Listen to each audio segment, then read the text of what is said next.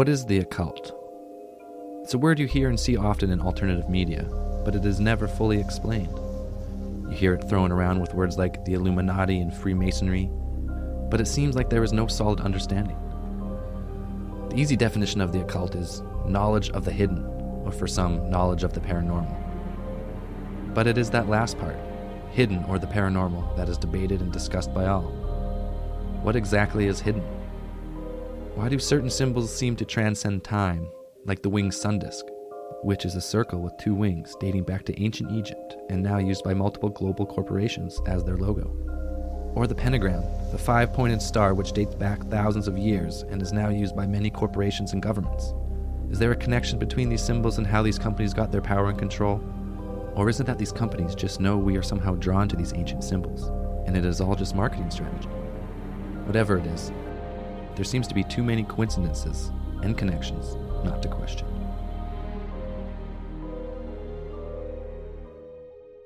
Welcome to Alien Theorist Theorizing. I'm Zell, I'm Dan. and we have Andrew coming, but he's a little late. He's, he's, he's a paramedic, so uh, he comes when he can. But what we, what we have today, we got a guy, he's our most requested guest. This guy, he's been doing podcasts for like five and a half, six years. He is the host of the Higher Side Chats, the greatest interview style conspiracy podcast out there. And he has agreed to come on tonight for an hour and a bit and drop some knowledge bombs about occult symbolism and its meaning in today's society. A lot of a lot of stuff that you never really you see all these symbols all the time, but you don't know what they mean or where they come from. They're just there, and you're like, oh, what the fuck is this? So, introducing the man himself, Greg Carlwood. How you doing, buddy? Hey, hey, thanks for having me. Hey, man, appreciate it. Thanks for coming on. Small podcast here north of the border, having a few beers, slamming some slamming some conspiracies. All right, let's crack one open with you. Oh, buddy! Cheer, cheers to that. Right into it. When in Awesome. Rome, right? Of course. Drinking a little drink, smoking a little smoke, Ah, and let's get weird. That is the greatest saying at the start of your podcast when you say that, and you're like, well, yeah, this is pretty much exactly what you need to do here. Yeah, I used to love saying that, and I, I kind of got away from it just because it's actually a little out of place because the show gets pretty deep and pretty serious. And sometimes, you know, people spend their life researching a certain topic, and it just felt like maybe sometimes the tone was a little awkward out of the gate to ask them such serious, deep level questions about their stuff and then just come out saying, smoke a little smoke, drink a little drink. It's not really, it's a little um, just off in tonality. Yeah, I'm yeah, I'm it could sure for be. some. It has some overtones of just being a little bit like you're putting it that they're not.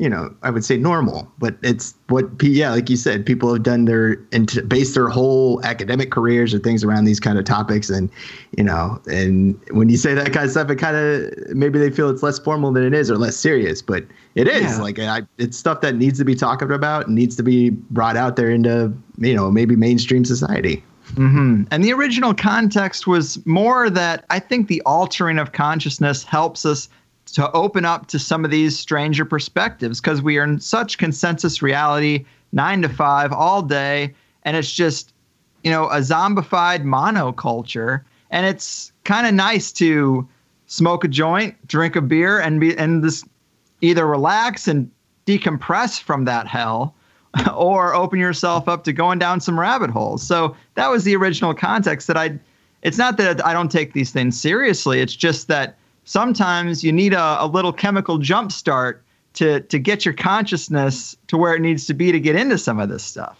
Yeah, I, th- I think it's it's good too. Like when you when you go about it like super easy going like that, it makes it almost more approachable to a lot of people, right?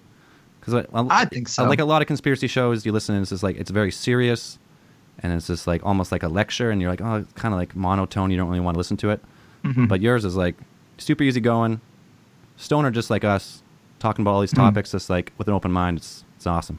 Yeah, just I bring it in there. Freedom of thought. That's what it is. Just get in there. Amen. Cheers. Cheers to that.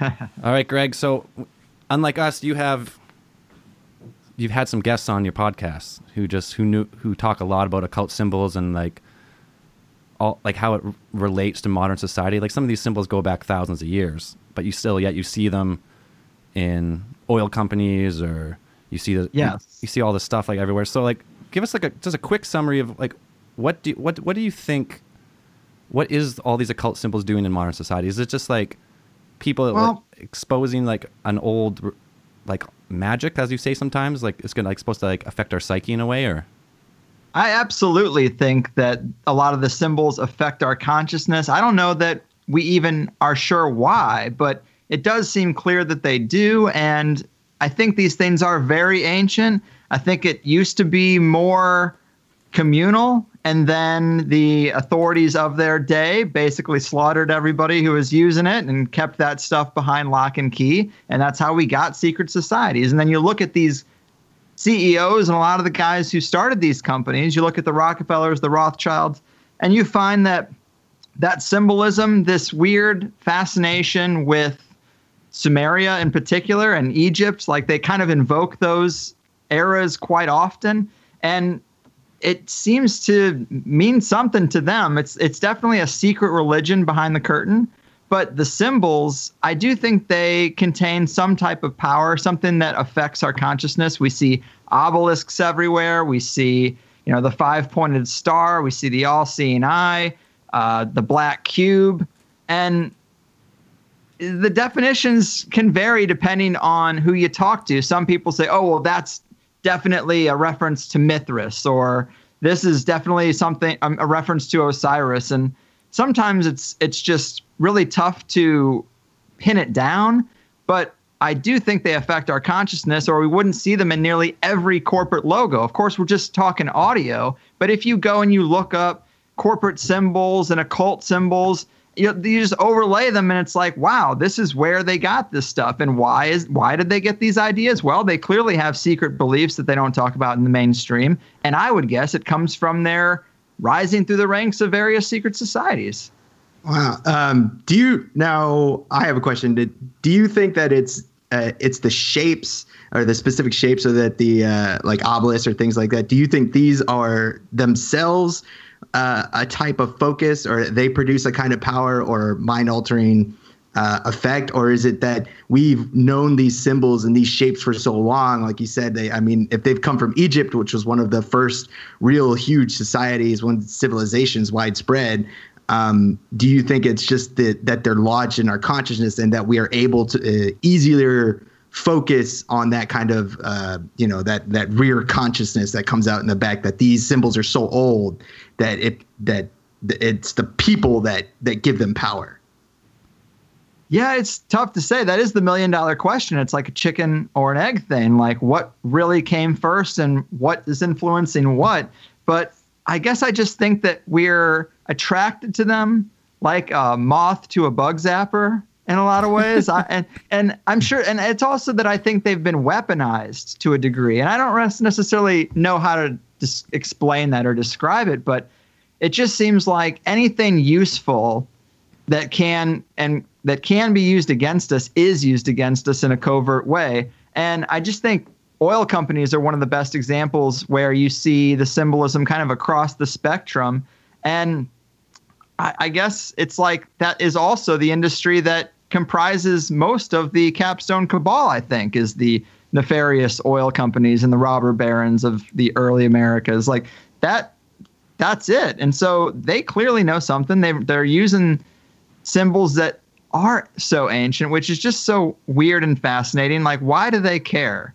But look at the dollar bill. It's covered in all that stuff, and it's literally magic. I mean, it's something from nothing. it's like the whole country is under a spell that it's worth something, and it isn't. And it's covered in sigils. So, I mean, that's a pretty base example of magic we see and use every day. And it's easy to say it doesn't exist, but we are in a small sliver of time we call material atheism, where basically culture tells us that if you're an intelligent person, you're a material atheist. I mean, that's the only way to do it. And that's the, kind of the template we're given. Like Neil deGrasse Tyson is the intelligence god. You know, he is basically the archetype of what a smart person is, a smart liberal person in the modern world. But that's a small sliver of time where people have decided that there are no spiritual influences, there are no cosmic influences, that, you know, consciousness is not necessarily derived from the brain, that there is some fundamental component to man that isn't matter. I mean, that's the majority of humanity's worldview. I mean, that's where it's been for for so long. So this stuff sounds foreign to talk about magic. It sounds a little silly in 2017 going on 18, but that's our context. I think our context is wrong. And I think the majority of the human story, they've been closer to the truth. Uh, I, I don't think it's ridiculous at all to talk about magic in, in this period of time. Um, and I know it's it's it's said that you know technology is approaching a point where it's almost a lot of it is like magic, or you would you would seem like it's magic. So injecting that kind of thinking that um, that there is something we're we're discovering so much about the universe so quickly now uh, that there are things that you you can't possibly explain, and that all of even the smartest people that we consider like Einstein and them, their theories are becoming challenged, and that we have to create almost you, there there will probably come a time where we have to tear down everything even that we base our logic on even like Neil deGrasse Tyson. I mean, he even says is like there might become a time where we need to tear down these theories back to their basis things and rebuild them. And it's like we uh-huh. can't we can't stick to one thinking. No doubt. And the funny thing about Neil deGrasse Tyson is that you know he's a heavily suspected Freemason. I think I've seen pictures of. I don't know if he's said so publicly, but it just seems like a lot of our science gods, you know, these infallible minds who just seem to know everything, we just outsource everything to them. A lot of them do have Masonic ties, or they're they're espousing doctrine that is really esoteric doctrine, like for example, the Big Bang Theory, which is basically accepted now to a, a lot of people just kind of assume it. But what is it? Like it's basically there, there, there's nothing really there. It's just like some the, world popped into existence on what faith? I mean, it's very it's basically a religion. And if you look at the Kabbalah and kind of the oldest esoteric ideas about where we came from, it is the Big Bang Theory. And so it's kind of like they're shoehorning esoteric and occult doctrine into the mainstream culture through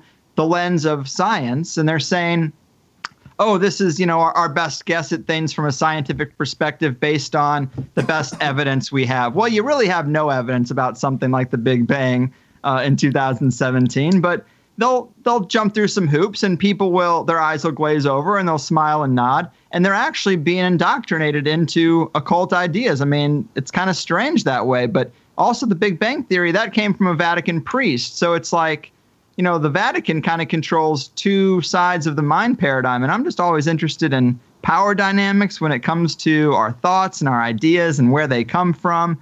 And one thing that does happen is that shoehorning of esoteric stuff. And I think science and technology and magic are all pretty closely linked, especially if you know about stories like the Jack Parsons uh, Babalon working and the 40s when, uh, you know, Jack Parsons was our head rocket scientist, and him and L. Ron, on, L. Ron Hubbard are out in the desert trying to do some weird rituals based on Crowley's work.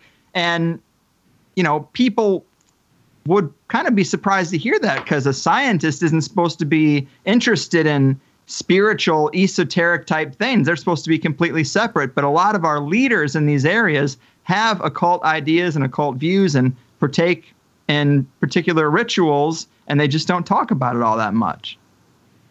I think yeah, they probably if they do partake in these, like they wouldn't mention it or think because of the fear of being discredited as like they've they spent their lives building up this type of you know um, what, what could, intellectual like currency or you know worth that they they that we are putting our ideas in them and that is based on that they don't do these kinds of things or you know that what are considered strange or out of the norm. Um, I wanted to go back to what you said about uh, like the Vatican and the, and things like that. Um, I mean, as far as I'm concerned, like the origins of Christianity is that. Do you think that the Vatican or do you think Christianity has built on something that like a, a couple of few people took advantage of what was um, at the time like a popular religion? I mean, during the time of Constantine, he was the first real Roman emperor to convert Christianity and make it popular. Before then, it wasn't. Uh, it wasn't really considered an, an, influential religion. Do you think it was like people hijacked it, like you said, weaponized it after it became popular, or is it just it it has always been around? Well, I think uh, original Christianity. I mean, people talk about Gnostic Christianity, which is a lot Right. more magical, and it's basically pagan. And it's kind of actually hard to describe because it describes a lot of different sects and and that kind of super, stuff. Yeah, it's a lot of metaphysical stuff. It's super neat though. I think it's super cool. Absolutely. And I think, yeah, Christianity is basically an overlay of all that stuff that kind of strips out the magic from it, puts it behind a paywall, and says, just, you know, let's collect money for the one true God. Okay. Yeah. That's good. That's good. I've never heard that before. That's neat. Yeah, I can, I can, I could see that. Yeah, where they t- they take it out and they make it. I guess you could make it. Um, well, what's the word? Uh, digestible for like for normal people. Like I say normal people, but you know the masses being able to to get it out there. I mean, Gnostic religion has a lot to do with metaphysics and like yeah, magic and and you know certain uh, demi demiurges and things coming down and all these kinds of freedom of thought which is you know vatican and modern day christianity kind of uh well like the vatican's built on power structure. Like that's that's how it works basically. Well, yeah, I mean, I Um, think the overall Gnostic view, like you mentioned the demiurge, I think the overall idea is that the material world is an illusion, a negative illusion, and that the goal is to rise above it, so to speak, and that the Abrahamic religions are not worshiping, you know, the one true God. They're worshiping the God of earth or the creator of earth, which is actually a lower level being in the hierarchy called the demiurge, and he created this material world of illusion and it's not a great place to be. It's actually a prison for the mind from the Uh-huh. Gnostic perspective, and it's you know it gets basically into the story of the Matrix. Right. But you That- know you want to free yourself. That parallels with uh, i think uh, at least my understanding of buddhism. Like it kind of where it's that this physical shell that you're in is not the real thing that you your mind and and and getting past the physical discomforts of this and, and putting aside physical discomforts and physical comforts regular um, is part of that religion that you you become enlightened when you move past that that your your mind i uh, reaches out to the this form of nirvana or, or enlightenment um, Right. so the like gnostic christianity I, I like does it have connections with buddhism or, or are they completely separate I, i've never i don't know if you know I mean, thematically, if they're both about transcendence, then I would say yeah.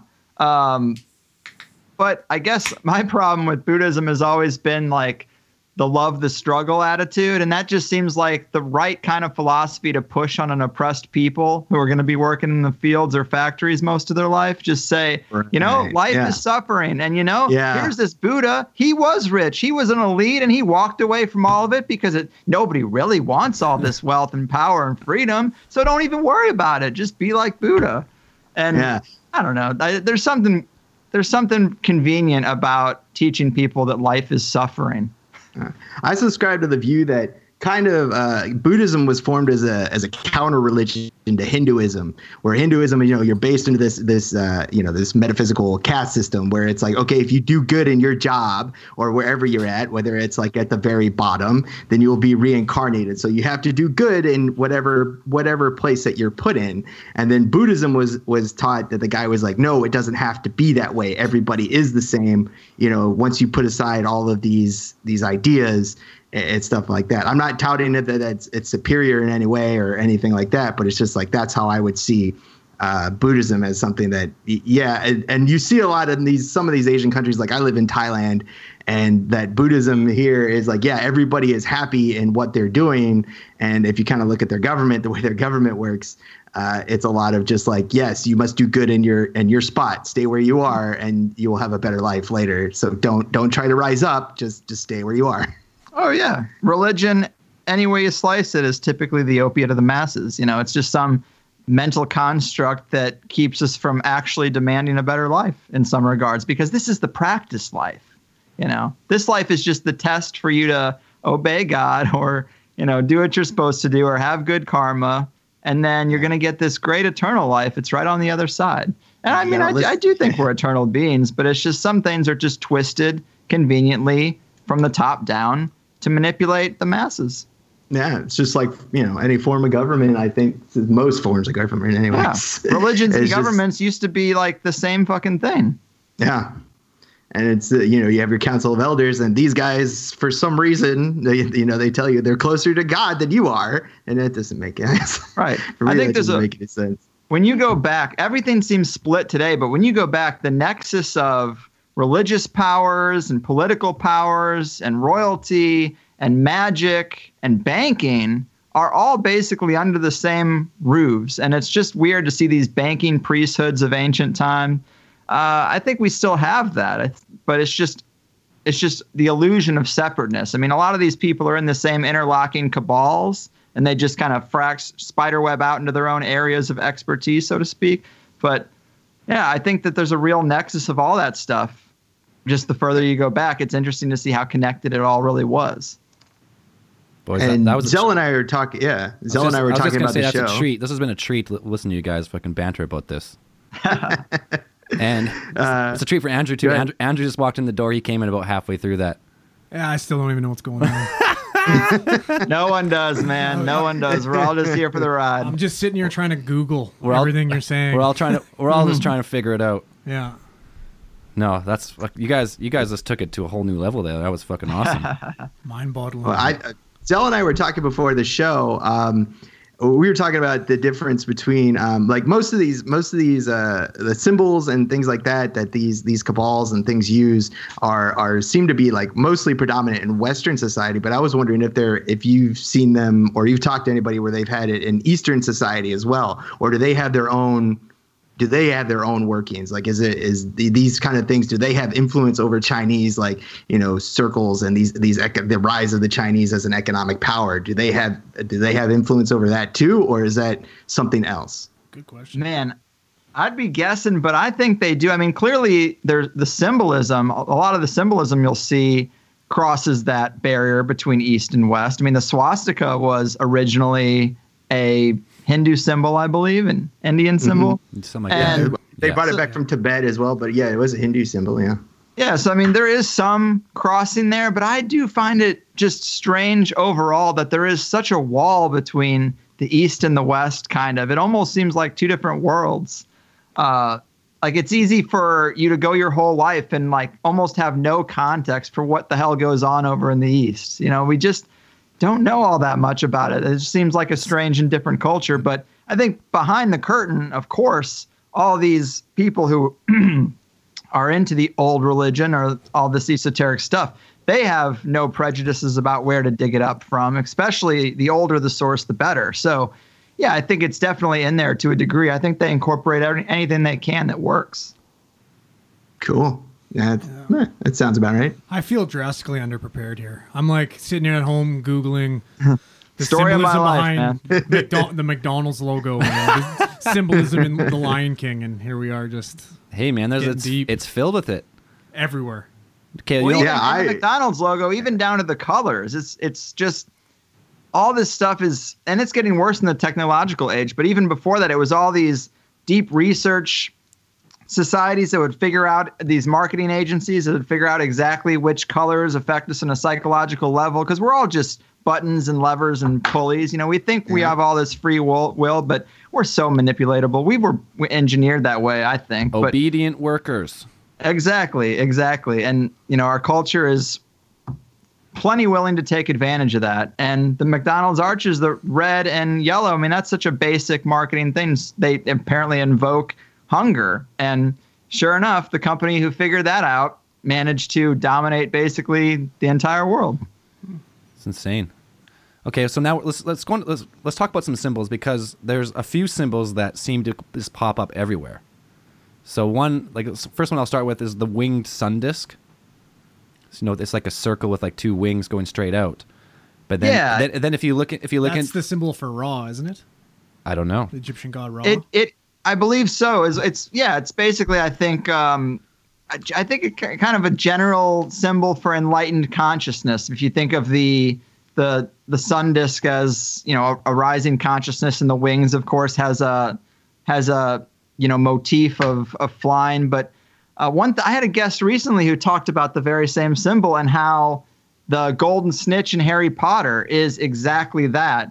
And it's a very Gnostic thing, the whole game of Quidditch and Harry Potter, because you got all these people running around the field trying to play this this game on the surface, but there's a meta game. The real game is getting that golden snitch, and actually, it's the only thing that matters in the game of Quidditch. Which is And it's a big allegory for yeah, enlightenment. Ah. So I think that's what the Sun Disc meant then, and that's why it's in that movie. Well, that whole movie is laced with, I guess, Gnostic. Like when you, look at Harry Potter himself, you know what I mean. He was resurrected. The hero was resurrected.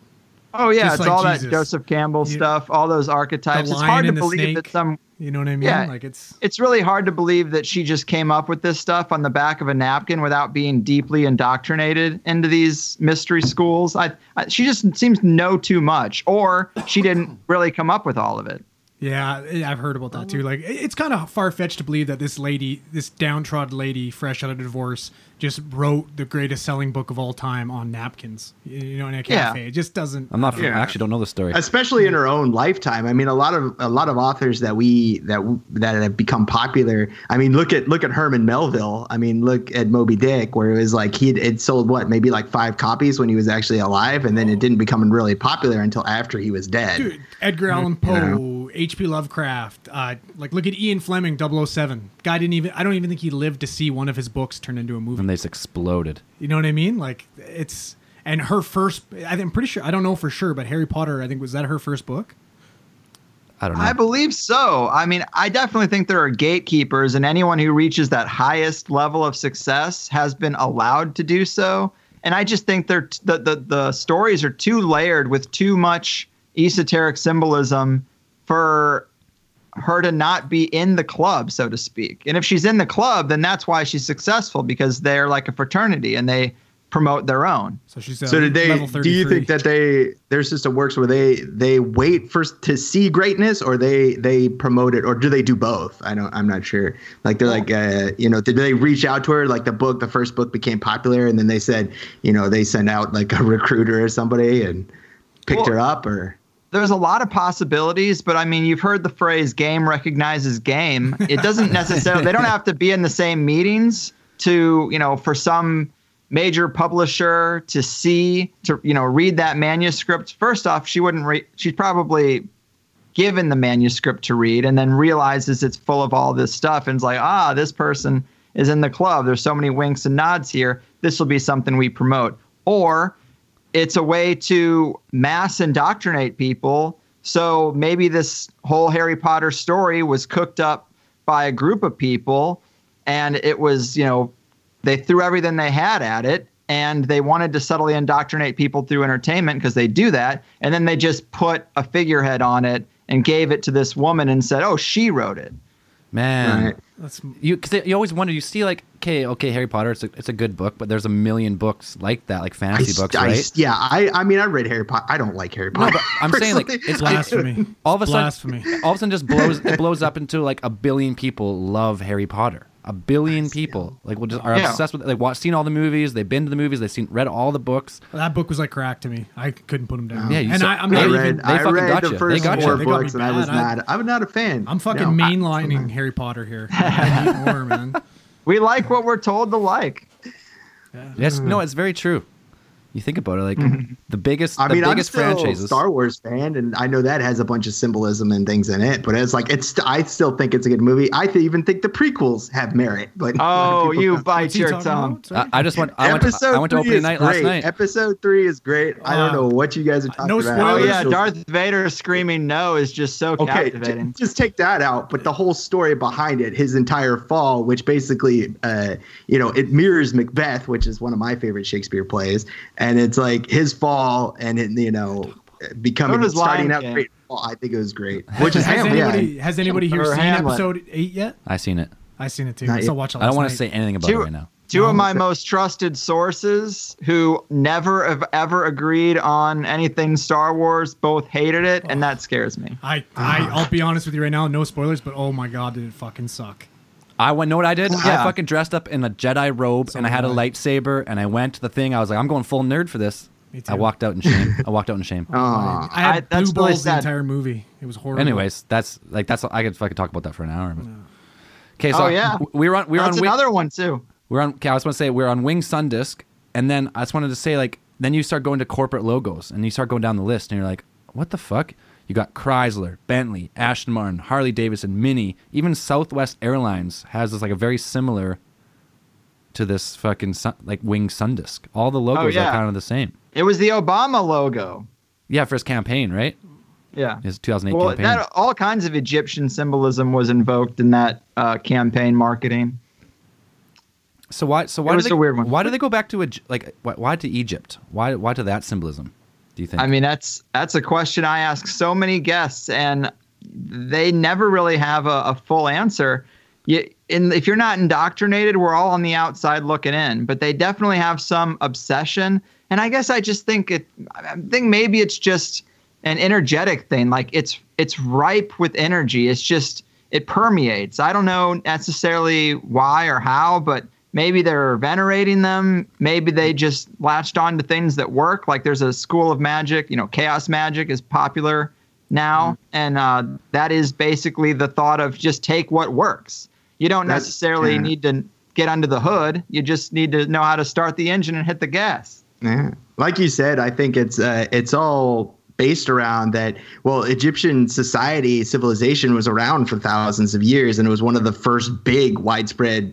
Uh, human civilization. So all of those symbols and things are, are ingrained in there. And the religion itself, or the, the mysticism, the, the symbols between it, have been rebooted so many times into modern society. They've been re-injected, and you know, uh, Jesus is a form of Horus, and uh, a lot of a lot of things like that. It, I, I just think, yeah, it just like you said, it permeates all of society, and these symbols will reach you no matter what, whether you're a Christian or whether you're a Muslim or whether or uh, any of those Abrahamic faiths, which were based around, you know, around a you know Egyptian symbolism. It, it, it worked. So the people were like, well, if we got to control people, it's better to use stuff that they already know about. You know, people like that stuff. Nostalgia works. Yeah. Well, just look at you know, yeah. I mean, look at uh, look at Washington D.C. The whole layout is just a giant occult playground. It seems like they were coming over here. They found this new landmass, and they're like, "Holy shit, let's throw everything we got at this." And they used to Yeah. call it the New Atlantis, and it was this. I think America was this esotericist's project. This this kind of occult project to see what could be done when you threw all this stuff into it. And the whole layout of Washington D.C. is a pentagram. There's of course an obelisk there, which harkens back to Egypt, like we're talking about. And, and it's, it's, a, like it's, a pentagram, but it's like upside down, right? If you look from a map. and That's the, why none of the roads there work. And the White Dude, House. I would say the project have was pretty- like, no outlet. I would I would say the project was pretty successful though, wouldn't you? If you're trying to uh, True. you know invoke power itself. energy yeah. and power, right? I mean, it's the most powerful nation we've ever known of, I guess. Yeah, definitely. So I, I'm I'm kind of unfamiliar with. I just know the pentagram with the like upside down with the, the top star pointing at the White House, but it and the so it's the link. Was it the Lincoln Memorial? Is that what it is? Not the Lincoln. The Yeah. the obelisk. The Washington Monument Washington is the Monument, one that is yeah. the obelisk. Mhm. And yes, Yeah, and then all, they're all laid out in that in that geometry. All Freemasons. Yeah, it's true. Leave it Uh, the what is it? The Masonic temple's over there too. I mean, they got that big old Masonic temple over there. That place I always see. Um, that place is huge. Oh yeah. It's, really neat to see. Like, uh, when I, I mean, I lived over there for that's where I grew up is near DC. So I've been in there a whole bunch of times. And I mean, DC itself is just like, it's when you go there, you just feel different. It's strange. Like when you walk in, it just projects power. The way the layout of the buildings, like you walk around the the Washington the mall area, which like the the area between the Washington Monument and the Lincoln Memorial. Uh, it's it's strange. Even you walk into the museums there, you, you walk into the Smithsonian, any of those places, and you feel like a type of energy that is just it's not I, I've never found in other museums and other places. Like I walk into the Natural History Museum and things like that, and it's just you feel different. It's just strange. if there's That's one place, cool. if there's one place I want to go in the world, I want to go into the basement of the Smithso- Smithsonian and crack, Oh, yeah. crack Yeah. open all that shit. Oh yeah. find find some some skeletons, find some giants. giants. Yeah, Yeah. for sure. or the British Museum, man. I can't I can't believe how much they actually have on display in London. That was probably the craziest experience to me. I went out there, you know, just checking out Europe and uh, my buddy Gordon White, who hosts Rune Soup, he lived in London at the time, and so we got together and he was like, "Hey, before I get off work, you got time to go? You need to get in the British Museum. It's free, and you get to see all the things that the Empire took from around the world." And when you put it in that context, I walked through there and I was like, holy shit, I've never been in a place like this. It was just pretty nuts. They even have like John Dee scrying mirror on display. They have uh, a skull that looks exactly like the Star Child skull. They have one of the Ooh. Moai statues from uh, Easter Island. Oh, they got cool. everything there. The Egyptian room is just ridiculous to see. Oh, sure. Crazy, crazy. If you're ever around there, it's kind of the only thing I would recommend in London. Wow. I'm, It's start, kind of a I'm gonna dirty start place. saving up right now. London. I mean, I'm sure DC, I'm sure the, the museums down there have a lot too. I've never been. I hear it takes days and days to get through them, Oh, though. yeah. But it's a lot of Yeah. like, you know, Fonzie's leather jacket and stupid bullshit like that. yeah, wanna they see have, the, that Mork's one's in, like, they have the American History Museum, which is kind of like that. That's just all nostalgia and stuff like that. I never really liked those ones. I mean, I was more of a natural history guy, and and that's and the Smithsonian building itself, like those are super cool. I would recommend those. Oh, yeah.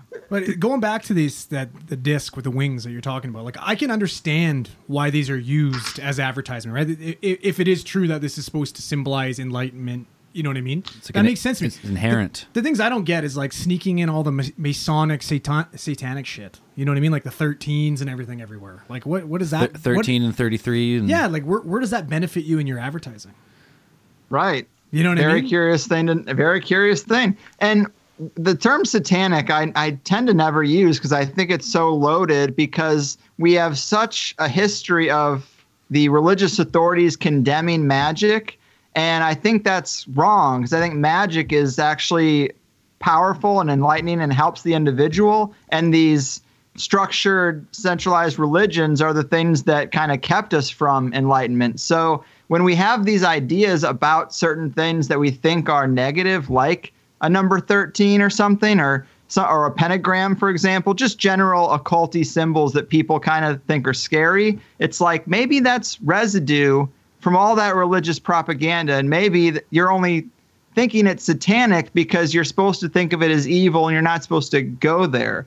But you are right that a lot of it does sneak into especially music videos and Hollywood films. I mean, even Hollywood, the whole term is is based on the idea of a magician's wand and the whole idea of uh, they used to be made of holly. And so Hollywood is like literally a, a wood a wand for spell casting, and Hollywood is just a big fantasy spell, just a big and a bunch blanket of over our ped- consciousness. and a bunch of pedophiles. Uh, Yeah. it is these days. I mean, you gonna sit down for a meal with Kevin Spacey? I would. I'm not. I kind of I, I liked him before. I thought he was I thought he was hilarious, but then you uh, then you hear the stories. Yeah, I mean, you had to know some of this stuff. I Yeah. mean, I just check. You had to know some of this stuff was coming. Like it's, if there was going to be a time where, where, and that we have, you know, we get uh, inundated with social media, and that you can people find connections everywhere with these people, and they can. Everybody's lent a voice. I think that's the one po- positive thing is people are lent a voice uh, in this society now, and that these these things were going to come out because when you have that much power and influence like these people like Weinstein and things like that yeah I don't I think your your your mind just changes I'm not justifying it but I think that you think of the world differently and that you think you can do these things and get away with it and that's you know absolute power corrupts absolutely most fuck yeah, best quote. Machiavelli. Cheers. Well, people have been hinting towards this, making jokes like these. These things. This has all been subtly talked about before, and like whether it be stand-up comedy acts or you know TV shows and stuff like that. Everyone turned a blind eye. yeah, like, but why now? Why is it all of a sudden? You know what I mean? Let's let's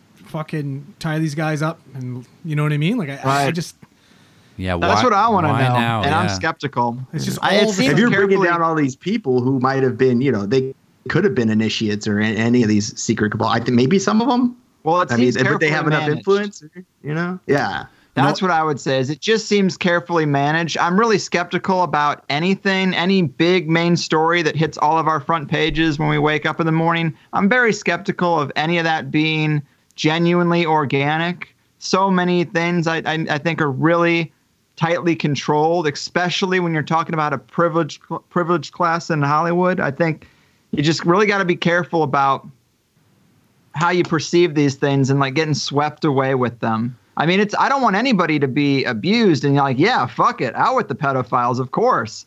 But I, I think it's probably very select pedophiles, and some are probably still very much protected. Okay, this is Oh, I'm this, this is sure, perfect yeah. because we had a question because I, I said like, oh, we got you coming on the podcast and we'll taking some questions. And this guy, one guy, uh, Hongva Lucero, he was he was saying the same thing. Do you think all these outings of sexual assault in Hollywood are, are the elite sl- slowly unfolding before our eyes, or is it all a sheet to cover something more sinister up? Like, are there, I don't know. Yeah. I don't know what he means by the question in the end, but is it like I'm going with a sheet. so like they're they're exposing this because they're about to do something else, so it keeps you distracted from distracted, Get us distracted, it, from, right? what is it from net neutrality when they were just taking that out. like that's probably So, sorry, America. Because you, you had to dig you had to dig deep for that like that that stuff didn't come up that was on the back burner most of it but you know all of this this sexual assault and they're passing a bunch of new laws tax laws and things like that i i mean this could have been part of that but you know i'm i'm i'm not The tax I'm not law for 100% sure. Well, look know? who they're offering up to, right? Like, yeah, Kevin Spacey's a wicked actor, but you know what I mean. just He's- one, just one guy. well, him and you know what I mean. Weinstein. He also had a like, foundation for kids. That's Oh. another thing. You find that a lot of these people who are just so altruistic, all these philanthropists, most of their money is you know, the only reason they have these foundations or organizations is to do something nefarious, sort of funnel money and generate influence in a way that they couldn't just out of their own personal account. So I don't trust any of that shit. Bill Gates Foundation, Clinton Oh, Foundation, was goddamn Kevin Clinton Foundation. Spacey, School for Young Boys, whatever you want to call it. Ugh, ah, jeez I'm not. I don't trust any of that shit. What's Professor X up to then? I don't know, man. Gifted youngsters. Yeah. All right. oh now i got that image in my head Thanks a lot, guys.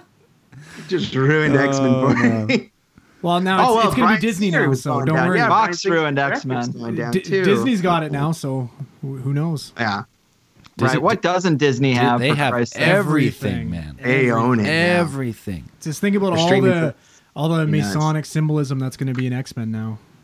Right. Think. Think about it. What about uh, Greg? What do you think about Now. People say like Walt Disney. If you break it down, like because it's kind of like it's handwritten, so you can you kind of see six six six through it. Yeah. Yeah. I think that's fucking interesting, isn't it? Like there's like there's a lot of stuff like that. You're like you look at it right, you're like oh oh there's there's nothing there, and then you look closer, and like well I guess that you could say that was a six six six. Well, what is Disney all about? Magic from the beginning. Wish upon a fucking star. It was just. It was like. It was.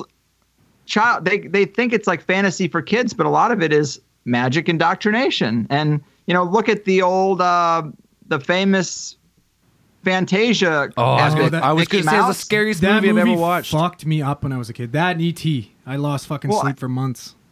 I just think it's hard to believe that the people who are making that stuff didn't have context for magic. And also when you weigh in Disney's success and what and the kind of symbols they use, I'm not surprised. It seems like there is an equation there. I don't necessarily know how it works, but I think you can look at the the companies that are most successful in almost every field, see occult symbols and put two and two together. Yep. Get on board. get on board with that for sure. Because you, you, you start go, you go through the list and then you there's like uh, the Vesica Pisces, Pisces. Is that how you say it? It's like the Venn diagram kind of thing, two circles overlapping. Yeah, right. That's one of those base shapes from sacred geometry. And Yeah. You get all the way up to the tree of life and the flower of life. Exactly. And then you have like companies like Chanel and Gucci and DC Shoes and Mastercard. They all use like that same symbol. Yes, they do. And you, Yes, they do. And you can go through like you, you probably go through like every occult symbol like that, and you would find companies who use that logo. Big, big multinational giant corporation companies who use a, like a derivative of some type of ancient occult symbol.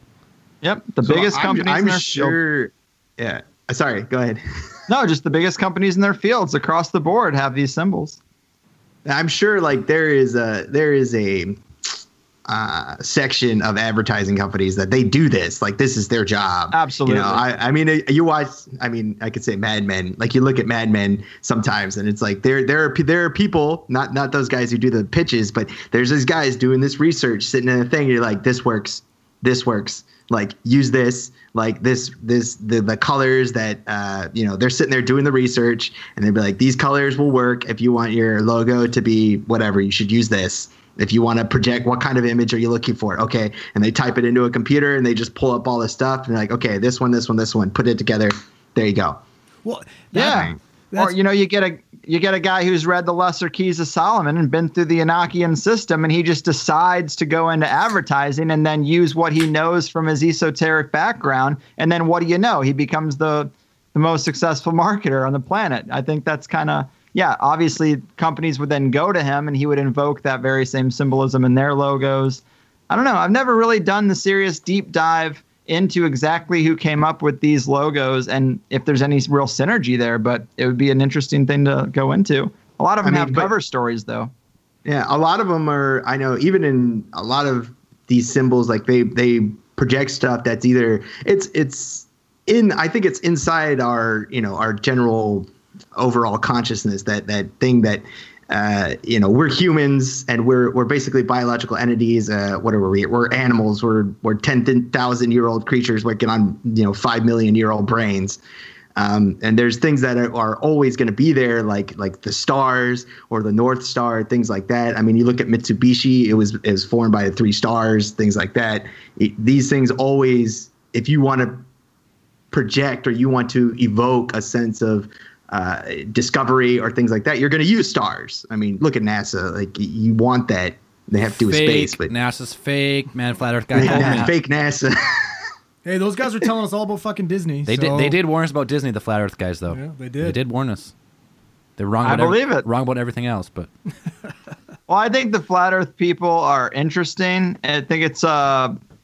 Well, we've, we've you know, they, a, they make some interesting yeah, some philosophical points about accepting things for and taking things for granted, but I don't think the Earth is flat. I'm, I'm going to be controversial and say that I think space. I'm a space theorist. I'm just I'm Wait, coming out now. We are too, and we don't we don't hide it.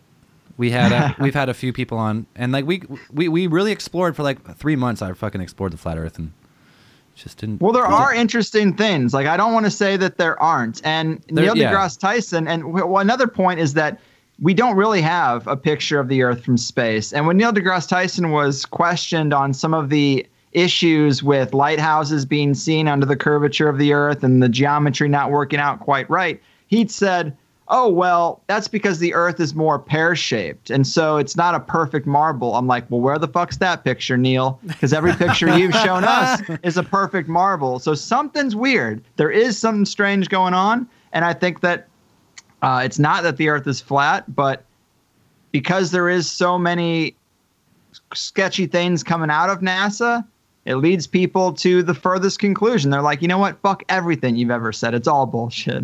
And I think that's an interesting. That's very punk rock of them. Hey, it, it's so easy to go down that fucking YouTube rabbit hole. You can go. You can like, go forever. Yeah. just in that little corner, it's like this, suggest this video, and then I'm going to suggest this video next. And next thing you know, you've been fucking watching flat Earth videos for 45 minutes, and you're just fucking oh, mind blown. No. It's not, yeah. not. We're not talking about flat Earth though. Like we we done no, our part. Not. We gave it. We gave it a shot. We uh, we gave an avenue, and uh, hey, if the Earth is flat, that would I would be like, sorry. Have they heard anything back from the one guy, the one guy, the tech, the guy from Texas who's going to launch himself in a homemade rocket? Uh, oh, he didn't. He didn't do it. He didn't do it. He uh, pulled, they no that they, shut him down. That was all. Okay. That, that was all a marketing thing for him because he wants to be like he wants to be he wants to be like evil. He wants to be an Evel Knievel. He wants to do like he was a stuntman. Uh, That's what he is. What a shame. I wanted to see it. Uh, I, I was really excited. I kind of wanted him to shoot. I kind of wanted him to get shot up there, and he'd be like, "I want, I want 1,800 feet." Like I climbed 1,800 feet yesterday up the mountain. What's the well, difference? I want to see An- Antarctica regardless. Like, I think there's some crazy stuff about Antarctica as a as a Hollow Earth oh, yes. fan. Yeah. I and you know you look at some of the explorer reports in the north and south talking about warm seas and you know taking your jacket off and seeing greenery. Uh, I don't know where the truth lies, but I definitely would be interested to see a little bit more exploration of Antarctica. It's like is it's bigger than the United States, and think about how diverse the landscape of the United States is, and just how many things could possibly be found there from a previous age. Because I'm not convinced it was always ice. Yeah, it's no, well, you know, soon enough it's melting, so. It's, or they said it's melting right. faster than any time in recorded history, at least, or even from the ice samples that they've taken there. That's like it's in even geologically it's melting faster than any other age before. Bring so, it on. Did they just, did they just nice. find that Nazi base up in Antarctica? It was like a brand new dis- discovery. I don't know. I don't remember. Yeah, no, They I might have that- discovered something, but I, hi- I highly doubt you could brand it a Nazi base. It might have. I think they found some ancient structures. I think there's a possibility that Nazis went there for sure, but I don't Uh, think they, found a Nazi base, did they? I don't know. Don't. I, I would I know know they definitely found now. remains Yeah. of a petrified forest. I think they found a remains of a forest up there that had been there, you know, If- thousands of years ago. If they found a Nazi base in Antarctica tomorrow, a thousand people would have told me about it today. So I kind of- could. It could be some type of fake news. I've. it, it could have been f- fake news. yeah, you never know. No, Could but be fun I, news. I think I, news. I think Antarctica. I'm on board with like the Graham Hancock style, like where like twelve thousand years ago, at the end of the last ice age, there was a cataclysm on this planet that altered the climate so drastically. Maybe even like, well, if you go with like the Charles Hapgood, like the Earth, like Earth crust displacement, something happened twelve thousand years ago, either an asteroid impact or something, where the super entire volcano. where the entire global climate changed quickly, like super mm-hmm. quick. And that's that's what, like like we've talked about before. Like I'm on board. Like I think these pyramids and shit were built before the Egyptians, and like all these because there's pyramids all over the world. And like at the dawn of civilization, people have built these superstructures. Like man, there must have been someone more advanced before that got wiped out, and then the Egyptians came back and they're like, holy shit, these are sweet. Like these are ours now. like, Yeah. like I'm Khufu. I'm putting my graffiti in here. This is my fucking pyramid, man. What do you guys think the pyramids were for? Well, I like you read a lot of things. You read uh, power generation. You read, you know, but I think it's That's where I- they. That's where they buried Apocalypse from X Men. Right? No, that's true. No, I think I think I think I think it was something to do with uh like frequency vibration, like some type of unlocking, like unlocking your mind almost, or like you know what I mean? Because there's like there was like some there was some stuff. I don't can't remember who the guy was, but he like put seeds in a pyramid and like the seeds grew better. So there's like some type of weird frequency thing I think with the pyramid. I think it was all something to do with sound. I don't know. I think I- it could have been some sort of uh, uh, consciousness focus. Like you could be able to, Ah. uh, you know, something that people can look at. I mean, like they said, uh, it, they used to be completely white. They used to be tipped with gold, like the entire, you know, the top parts. And I would think that something in there, like if you had enough people focusing on one point at that point, I think some kind of something would happen. Well, I think it would lend you some kind of the first type like I, the first types of pyramids that were made like the step pyramids you, you can totally you can see how those were made you know what i mean like that makes sense that looks doable No, but that the thing here's the thing with the pyramids. The step pyramids, where they when they date them, they think the step pyramids are after and they're shittier. So the very start of civilization, back way back then, they built these giant megastructure pyramids, perfect, like super engineering marvels. And then the pyramids got worse and they got worse and they got, it's like when p- people came back to the pyramids and they're like, "Holy fuck, that thing's sweet. Let's try and build one." And they is that wasn't. for sh- like that, that have they been carbon dated like well, you can't carbon date rock, right? So you can only find what's been buried by the rock. Oh okay You can like you can start getting into rock, like you start te- testing for like magnesium and like chloride. Yeah, you have the to find rock. actual biological like substance to carbon date if it's it's something that's down there or something that contains carbon around it. But even then, it's like if you have sand that's all around it, the sand's constantly moving. It's you can't really. like here, now like we're, this is where I like to go. Like this is I like to go. I've gone down this rabbit hole before. And if you date these ancient structures, you look at the weathering on some of them, right? So you look, at the weathering on the Sphinx, and it looks like it's been rained on and it's like completely destroyed. And then people like debunk it. They're like, "Oh man, that's just wind erosion." But when they found the Sphinx, it was completely buried, right? That's like the little head was poking out. So if it's completely buried, there's no wind. So they're saying like the erosion on the Giza Plateau and the, and the Sphinx is from a time when it was wet, which would have been around the last ice age, they think, right? So it's just everyone just think like the Egyptologists are always like, well, this is how it is. Like we found uh, Khufu's name in this pyramid. It's Khufu, Khafre, and Menkaure. Like these are their pyramids, man. That's it. And they're like, well, maybe it's not. They're like, no, it is. i thought the sphinx was i thought that was all wrecked from napoleon did napoleon shoot That was his, that was a myth. That's was a it? myth. No- What the hell? Yeah, am I reading? Like, am I subscribed to fucking Are, are, tabloids hey, here or some shit? are you Like, fucking on a myth. Apparently, You on Jesus disclose.tv Christ. reading that No, bullshit? they said that the nose fell off because Napoleon used it for target practice for one of his armies, and I'm pretty sure that's a myth. No. Anyways, I can go. That's a whole other rabbit hole, but I'm Yeah, pretty- I think clearly they were either something related to consciousness, like uh, my buddy Gordon White calls it an immortality machine, because if you've ever experienced psychedelics a lot, you can basically feel immortal because you know the longer a, a trip can only la- can feel like it lasts a lifetime and it only lasts a few minutes. So imagine doing that in some natural well-defined way, you know, constantly, you could basically feel like it's an immortality machine. I think it's either that or a weapon because man seems to only build weapons, and if you find pyramids all over the world, maybe it's a possible weapon of some kind. Uh, Joseph Farrell, another researcher I really like, his website is Giza Death Star because basically that's the premise: is it's an ancient weaponry. Hey, why I not? could- at, I- at this point, Hey, why they're, not they're so well I mean, you would build something that big for no reason. Yeah. Like, you know, yeah.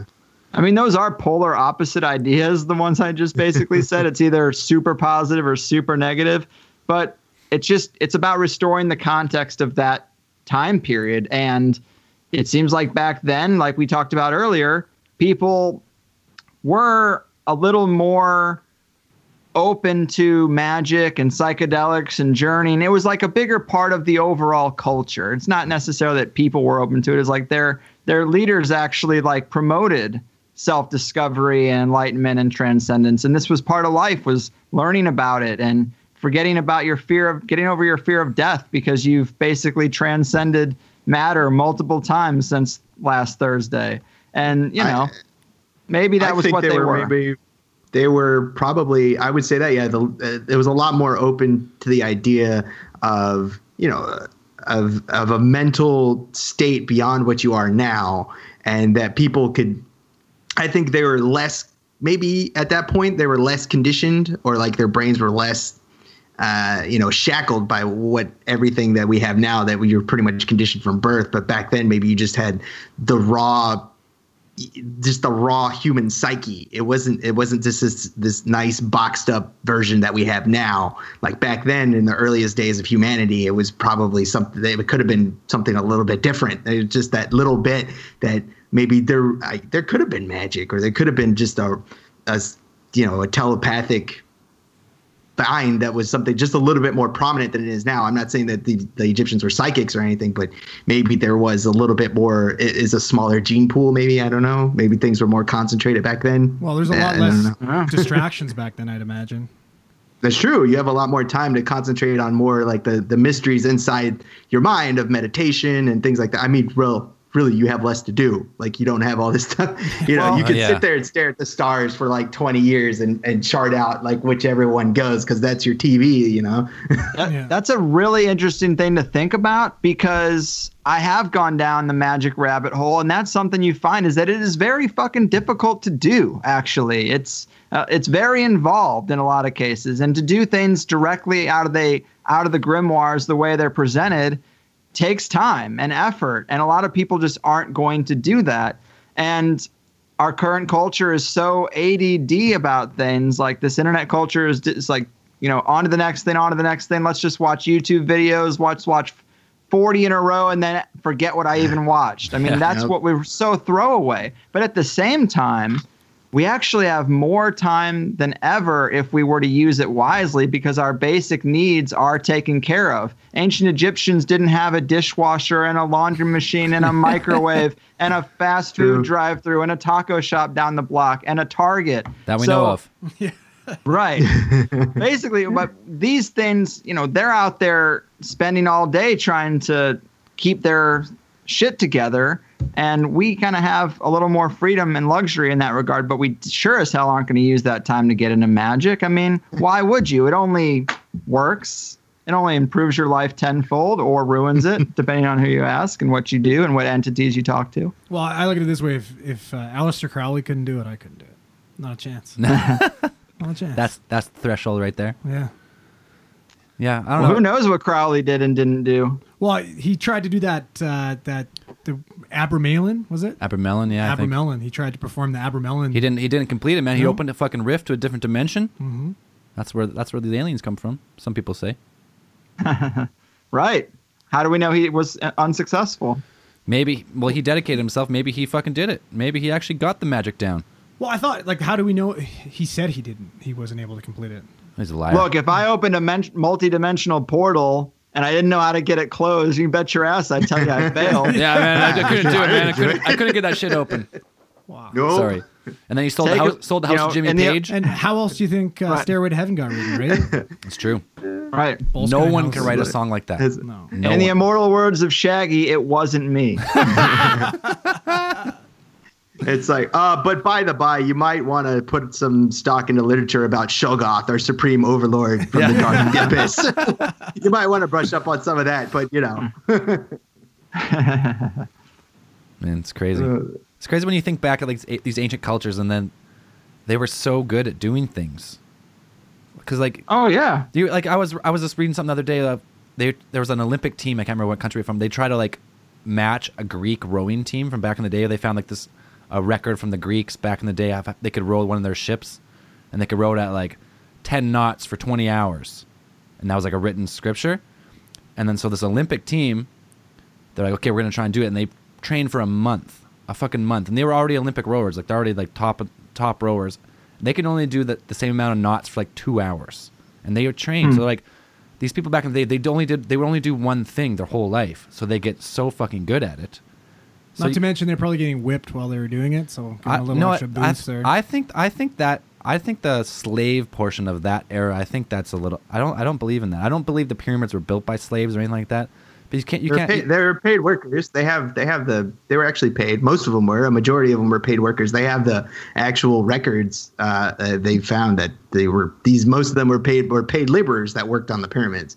Yeah, I, I definitely on board with that because no one could build up something that precise if you're like paid, just if like you're like whipped to do it. Like you're never gonna like you just couldn't do. it. You could never. makes sense. right? So like these ancient cultures, if you go back to like, so if you're like a magician in the ancient days, that's all you did, like day in day out. You read the scriptures, you practiced, you meditated, you tried to do it. But like now nowadays, like people read a book or they write a book, but no one ever, no one really dedicates an entire life that I know of to trying to do this stuff. Well, because you're nine to five, you're working at 7-Eleven, then you get home and then You're you get tra- time to practice your med. You're your trapped med- in the grind, right? You can't just like sit down and just like sit on a stone, cross your legs, and meditate and try and levitate or something. You can't do that. I like that. Nice. No, if you haven't seen it, it doesn't matter. yeah, yeah, exactly. A little Star Wars poke there. Yeah.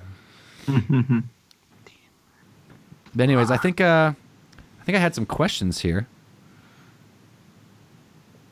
Some wait, some someone say something while I pull up these questions. I had some questions for for Greg there, but then my Fill, fill the time. fill- someone fill the time because And I fucked- I Pat, fucked it up. Go. Dan, say something smart. Uh, I can't remember what we were talking about now.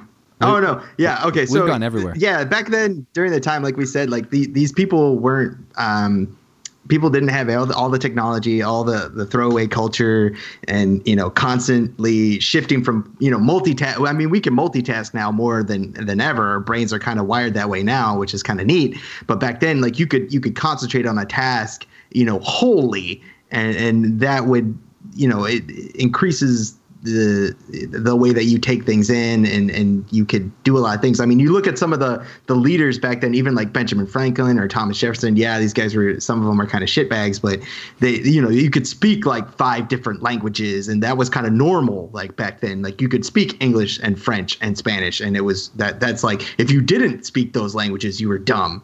You know, and you get some people now. It's like, well, just speak English. Like that's the only thing you should speak. And I'm like, ah, I don't know. Seems like we're Um, definitely devolving to a degree. Read some Shakespeare and try to figure that out. You know. Shakespeare is amazing. I like uh, Macbeth is still my favorite play, and I still think a lot of things like like I said, Episode Three, Star Wars, I think is the best one because that's um, that's the fall. That's I think it's you watch it a few times and you're like, okay, this this I think it's good. Yes, the ending is very bad, but if you just kind of like leave out the the no part, I think the rest it's fine. I think it's super cool. It's just like you see Anakin or Darth Vader, like he was at that time. You can see just he is raw emotion, and people put like hate on Hayden Christensen, but I still think that he's like he's playing a, a distressed teenager. Yeah, he's a bitch, but I mean, come on, like he, he grew up without a you know he didn't have a dad, and he, he's just angry all the time, and he's a, he's a teenager. Like he was still then, he was still wasn't that old. He was just he's still kind of emotionally stunted, and that's the only way that you get this kind of this transformation is something was, you know, inherently wrong with them, and you bring that out. And I think I think it was okay. Like I still think it's good. I just cannot agree with your prequel apologist views. And and I and I totally respect that. I'm like, okay, it's fine. I don't like episode. I do episode one garbage. Episode two gar, uh, garbage. How do you guys three- feel about the uh, theory that Jar Jar Binks was supposed to be a Sith Lord, but George Lucas overplayed his hand by making him such a doofus, and then he pussed out when he got all the bad feedback? I don't know about that. I, I just I don't even think know. Well, about Jar think- Jar. Think about the term think the about Jar Jar Binks. I don't even Who know if was the George has Phantom Menace if it wasn't Would- him? It was him though, but it was just that kind of like that. I thought it was like that kind of overarching. There is something that's going to happen. You know, I think they I- shoehorned Dooku in there because he pussed out, and it was supposed. You know, I think he was supposed to be the counter to Yoda, but he just was lame. I think my, my whole view Possible. is Oh, that uh, the lame's an prophecy understatement. That Yoda had about uh, Darth Vader bringing or Anakin bringing balance to the Force is true. I think that Darth Vader did bring balance to the Force by killing all the Jedi. I think that because it was so out of balance, like because you both you need both balance. The Force is about balance, having light and dark. And I think that it the Jedi had become too predominant, too powerful, and like the Emperor said, they'd become too bloated in bureaucracy and things like that. I think he did bring balance to the Force. I think it was just that's what had to happen. Well, Hmm. like, because right, there can only be a Sith Lord and his apprentice, right? There can't be anybody Well, else. his There can only of be two, yeah. yeah, there can only be two. Yeah. So, you know what I mean? There you go. You got odd numbers. Way too many Jedi's. I think there's I think one of the books, one of the, the there's one of the books or one of the a, a previous Jedi had said that the Force is neither good nor bad. It's just energy. It's a way, and the the I guess the midichlorians uh, just allow people to tap into that energy more than others.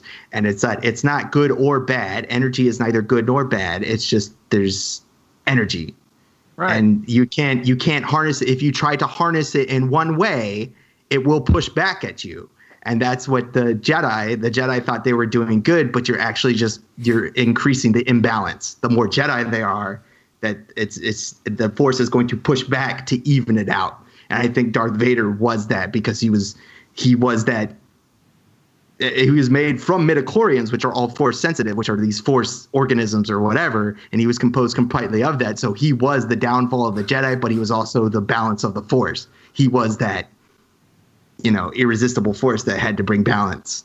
That's what I think. And if you've never seen Star Wars, um, you missed Climb out of that rock. case file under. case file 55 uh, star wars talk with greg Carlwood. no I, I- Okay, I, so I was, I was reading through the questions and we pretty much we covered them all if I, there's a couple that i could go through but you're going to lead us down another rabbit hole so what I'll still, I'll still let's just do a quick so we haven't covered it yet but we've talked about it is uh, Bohe- bohemian grove they worship or they do a, like a mock sacrifice in, fu- in front of this owl named Moloch. Is that correct, Greg? Well, that is one interpretation, obviously, that it does happen. But I've heard from other people that it's actually Mithras. But the Mithras. problem is, is that I've always heard of Mithras as a bull, and uh, then I've also heard Moloch. I've seen Moloch depicted as a bull. So it's just weird. I think that when that came out, it was actually Alex Jones who filmed it Yeah. and I'm not so sure how I feel about Alex Jones. And so I'm also not so sure about how I feel about that earliest interpretation. But they definitely are doing some weird shit in the woods that they don't like to talk about. You can't go there. You can't. You can't get in unless you sneak in. I guess like he did. Was it probably 15 years ago or something? Was, so Yeah. sorry, was that Moloch? You said Moloch. that's the bad guy from Watchmen. Is it? Alan Moore. Yeah, that guy. He's he dumps Yeah, but they so prob- much fucking. they probably got occult that from somewhere else. No, I guarantee, buddy. He. Oh, Alan Moore yeah. is all about occult symbolism. Like, So look he- at Watchmen. The whole thing. It's laced with it. Right. Ozyman dies. Um, Ozymandias, yep. yeah. Uh, Doctor Manhattan. Yeah. Oh yeah, Doctor Manhattan is a, a fascinating character. Basically, the God form, Well, the enlightened exactly. man, the Christ consciousness. Oh man, that if you haven't if you haven't read Watchmen or seen it or you know do both, uh, there's a series Mm-hmm. coming out too. It, ah, it's fucking awesome. Okay, I got, I got a question here. I don't know if anyone's going to know the answer, but I'm going to ask it anyway. From at on Twitter at Politrix as usual. Have there ever been any alien encounters that specific to occult Cutler? What? To specify any occult magic stories that are better understood through the context of alien slash UFO life. So, is there any connections, I guess, through the UFO phenomenon and occult? Well, I've interviewed some guests who have made the case that we've been kind of deceived with the whole alien motif and that what we're really dealing with are demons. But people know that demons are negative, nefarious entities, and so they're not going to go along with that. But if you wrap them in a different package and you call them space aliens, then all of a sudden you can make the case that maybe our space brothers have something to warn us about and they're just here to tell mm-hmm. us to stop wrecking our planet and you know they really love us it's kind of a bait and switch. And there is that perspective because you can go back even to fairy lore celtic fairy lore and find that the, the motif is almost exactly the same. Visitors who come in the night and they back then they were taking children and taking them underground. And a lot of it has to do with um, genetics which also in the alien motif a lot of people say they've been taken so that they could make hybrids it's always often about offspring and children and the stories are pretty similar and so i think that we're experiencing something very strange and we have these cultural wrappers that we put it in they used to say fairies now we say aliens. At t- different periods of time, they've said spirits and demons. But I think there's just other forms of consciousness. And just because space aliens tell you they're from space before they jam a rod up your dick doesn't mean you can trust them. That's well put. Maybe they're coming from inside the earth. Maybe they're hmm. remnants of a previous civilization far beyond our own sophistication, and they only come up to the surface world to, to experiment on us, like we do to basically every other animal. No, no, that's a good point because, like, we've theorized all about aliens before, and you say like, okay, if you're coming here to warn us, and like, oh, don't do this to your planet, no nuclear weapons, all this stuff, like, and you're that intelligent, can you not somehow communicate to that? like that to us? Do you have to go through a government and the government stifles it up? Or is, are you actually a nefarious being and you go to the government and they're like, okay, uh, yeah, we're with you. Okay. Right. Yeah, like we're, we're, we're on board with that. We'll, we'll help you that way. So uh, we'll like we'll bury your we'll bury your existence in the layers and layers of secrecy, and no one will ever know the exact truth. So it's and then it's just speculation forever.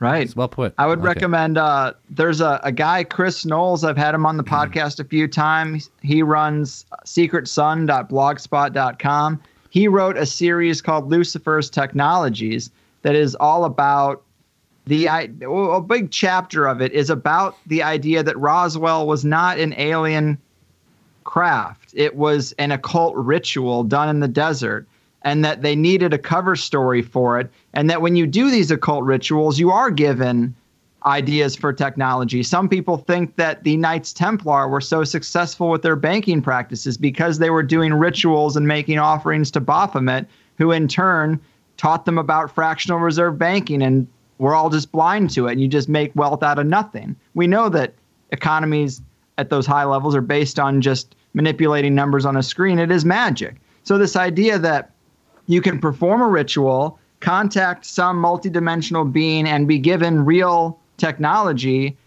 is kind of something that I think is pretty sound. And he goes into the fact that if you go back to um, you know the old the old text, like I'm not sure if it's a Sumerian story per se, but the myth of Cadmus is what it is. And Cadmus he he has a story where he goes into the well of Mars. He it's like he crashes into the well of Mars on a fiery rock, and so Mars is the red planet. Roswell, Rosewell, well of Mars, Cadmus crashing in a fiery rock. Like the ah. motif of Roswell is based on an ancient myth, and that's what you find is these people. These elite are obsessed with these ancient myths and making them manifest. It's like what they try to do. So you have this Roswell working, as he calls it, out in the desert. And then you're given technology from some dark entities, possibly the transistor, because that's what they say. And then you put out a guy like Philip Corso, who spins this tale that he was working on a craft and reverse engineered the transistor. Well, you look at the history of the transistor, and it's surprisingly bare. And you'd think that for something that all our modern technology is based on, we would have a very detailed history of how it came to be. Yeah. But if it was given to us through a magical working in the desert, then we probably wouldn't have that story. And there's a, there's a case to be made that most technology or little pieces of it come from the other side, and they don't want to tell us that. That's why I think that science and the occult are so linked with that stuff like that Jack Parsons story from earlier. Why are these people so obsessed with the occult? Because they're getting information from it, I think, and this esoteric knowledge actually reflects itself in their science. It's very weird, but I don't know. I think that's happening. Man, that type of uh, that type of divine inspiration thing is is a good point. I think that's you, but you have people like, um, you. I mean, you do have examples like I mean, like Nikola Tesla. I mean, he even claims some of his things came from divine inspiration, or he he saw the picture for the perfect uh, either circuit or, or generator uh, in his mind. It just appeared to him out of light, and that these things can happen. But I mean, look at him; he died penniless and and alone. And Yeah. do you think um, mostly because you know people wanted to make money, as none of his things he wanted to give free energy or at least not have to charge as much for it. Right. Uh, and I'm sure you could get different types of technologies uh, from different possible communications with entities. But if we did get technology from demons, how would you expect it to manifest? You'd think it would be this kind of thing that everybody would be really addicted to and in love with and think of as the savior of mankind, yet it's slowly enslaving us. And that, I think, is actually a great definition for modern technology. That's I mean, the mark of the beast is the goddamn iPhone. I was actually I was gonna ask you. Mark of the Beast comes up a lot, and the people some people say it's like RFID chips or the smartphone or like a Right. a future tattoo everyone's gonna get. So you're saying that the Mark of the Beast is because you you have to willingly accept the Mark of the Beast, right? It's already in your pocket. Yeah. So you go you go to the store, you're like, okay, you go to your provider, like, I need a phone. They're like, all right, we got this iPhone 8 or i9 or X or whatever it is. You want it? Like, yep, I'll take that. You grab it, it scans your face, it takes your fingerprint. There you go. You're willingly submitted to the Mark of the Beast. I'm going back to. I think phone. there's Yeah, back to flip phone. Yeah. That's why I have an HTC. it's all the same, buddy. All the same. Huh. Crazy, man. This is like a, this is That's a a good rabbit hole you can man. just go down forever, right? Everything Yeah. everything just unlocks a whole new fucking set of set of topics you can just talk about forever. Exactly. And then there's infinite perspectives on those topics, so it never ends. Yeah, like what the one thing I I come across with stuff and you're like, okay, if there is like a cabal and like there's a secret society of like a small group of people that own most of the wealth and most of the corporations, I feel like it's their like they almost think that they have to let people know just a little bit. So like, okay, we're gonna do this, we want to do this, so we're gonna have to give people like just a little symbolism or just a little something, just like that's part of like the universal law. You have to put it out there, like, all right, we're gonna do it. So here's like just a little, let's give you just a, you know, poke it out there. Some people are like, oh, this is what they're doing, but most people are like, no, that's bullshit. Like you're, a fucking crazy conspiracy guy. You're like, what? And there's like, uh, I put it out there, and now we're gonna do it, right? That's what. That's kind of what I think. How these people get away with it. They're like, they want they they tell people just enough so they know people. People know they're gonna do it, and then they just do it. And but they own the media, they own the military, like they own all the stuff, right? If you if you talk about a, a global cabal, the bankers, right? It's all about the bank. Like the banks own everything. They own the corporations. The corporations are in debt to the banks. The military is in debt to the corporations to make the weapons. And it's just like a big old. It's a small club, and you're not in it, pretty much. Mhm. Is that, is that kind of how you go? Like kind of like how you think about it, or? Absolutely. Cheers indeed. I'm right there with you. All right, because like it's so hard. You can never like with these topics. You can never like say like who is doing it or who's not doing it. It's just like you know, like you know, some something slimy is happening.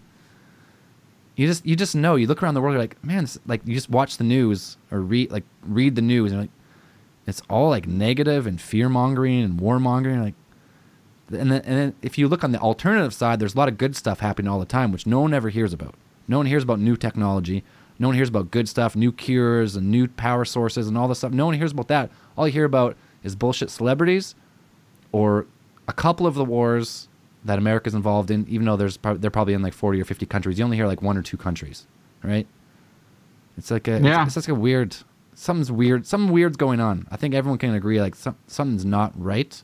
The system is not fully broken. It, it's just been like hijacked by a group of like super wealthy people who own most of the money and the corporations and the minerals and the resources and the food. Yeah, it's insane. Oh yeah, they're bringing the ship down. I think we'll see.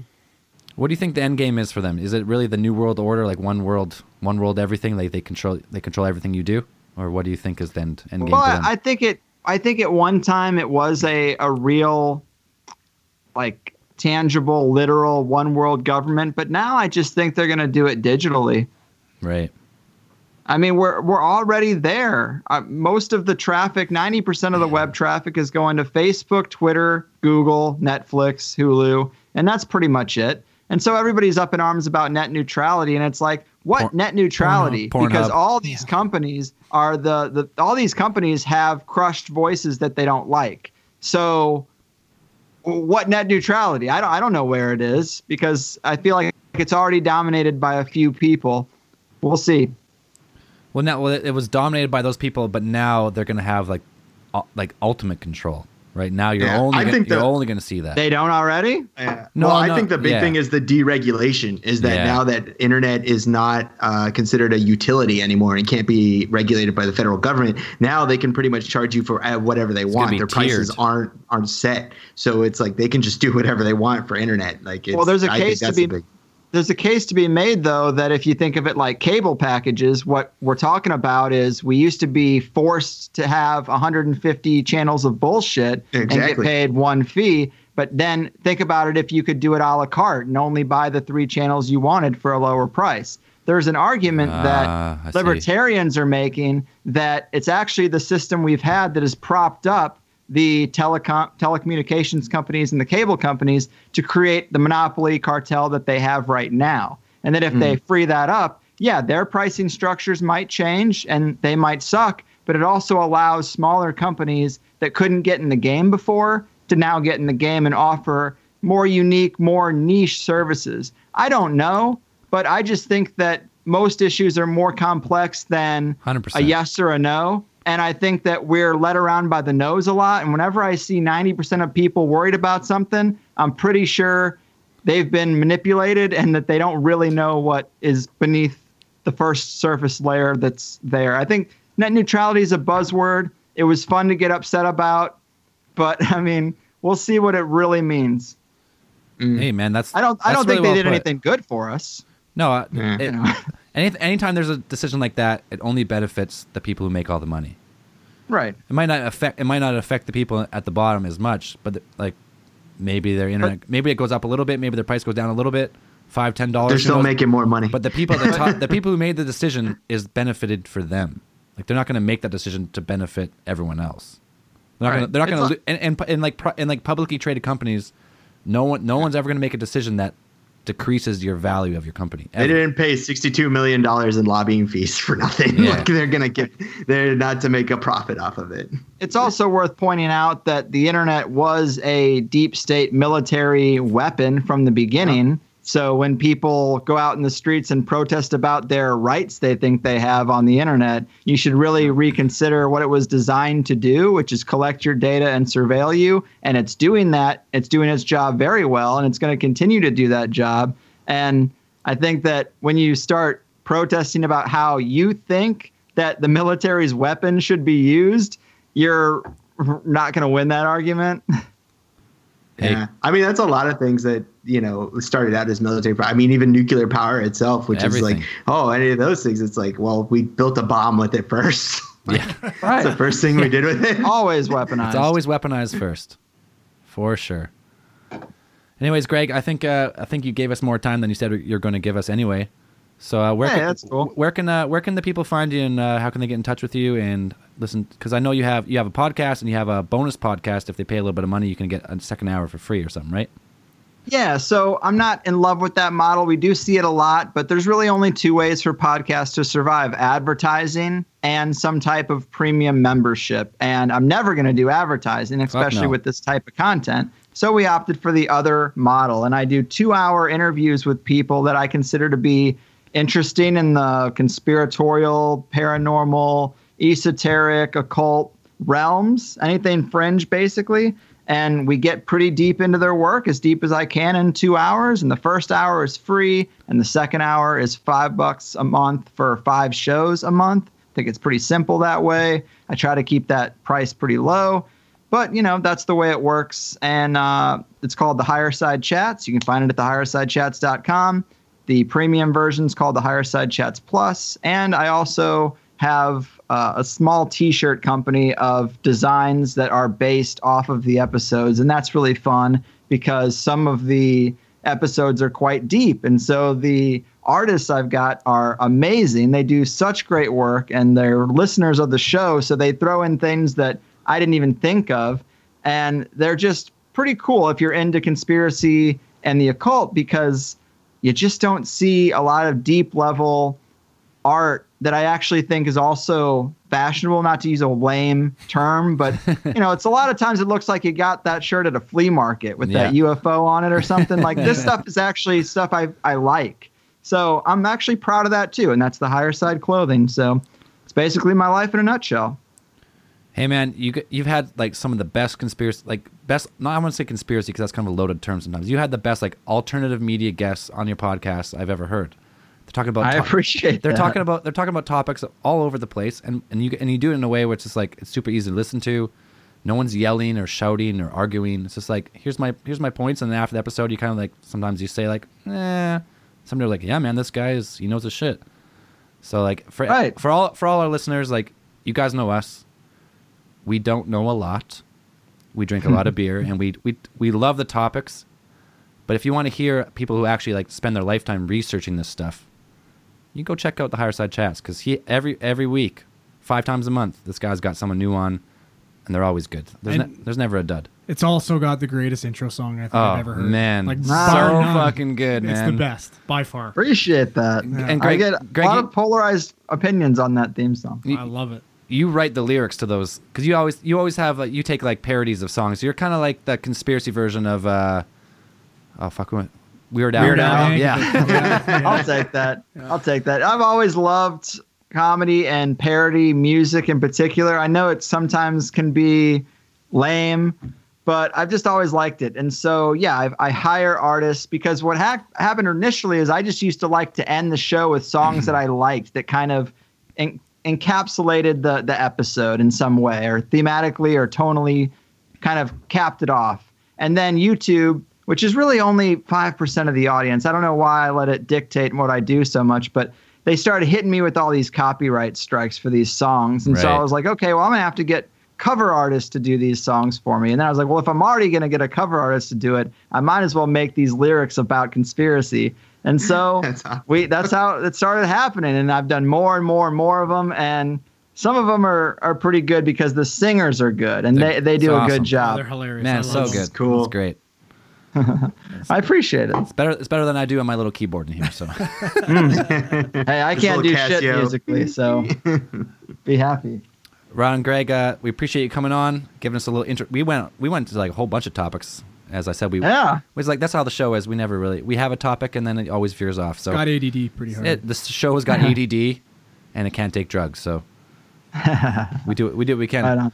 So Well, yeah, thanks for having me, guys. we will uh, we will push all our listeners to your show because we don't put enough episodes and people are always yelling at us. So Mm. we'll uh, we'll send them your way because that'll, that'll fill them in between our between our case files here. Right on. You're the best. Okay, hey, appreciate it, Greg. We will talk to you soon, and hopefully, uh, hopefully, we can have you back on sometime. You got it. You're Take a care, fucking guys. wealth of conspiracy on. knowledge. Take it easy. Rock on. Peace, Peace. brother. All right, fucking Greg Carlwood, everybody. Guy's a fucking champion. Guy's a genius. He knows what he's talking amazing. about, man. My- Yeah, he's real good, and he's real good on the mic, and just like yeah, he's got a lot of good ideas, and he just knows how to talk about them, and it's Hey, pretty neat. he could Like, be uh, he could be on the show full time if he didn't have his own professional podcast. Oh, easy. yeah, he's No, it was really it was really nice to sit back and just listen to you, Dan, and him talk. Like a fucking Uh, this awesome. before because I fucked up. Is what happened.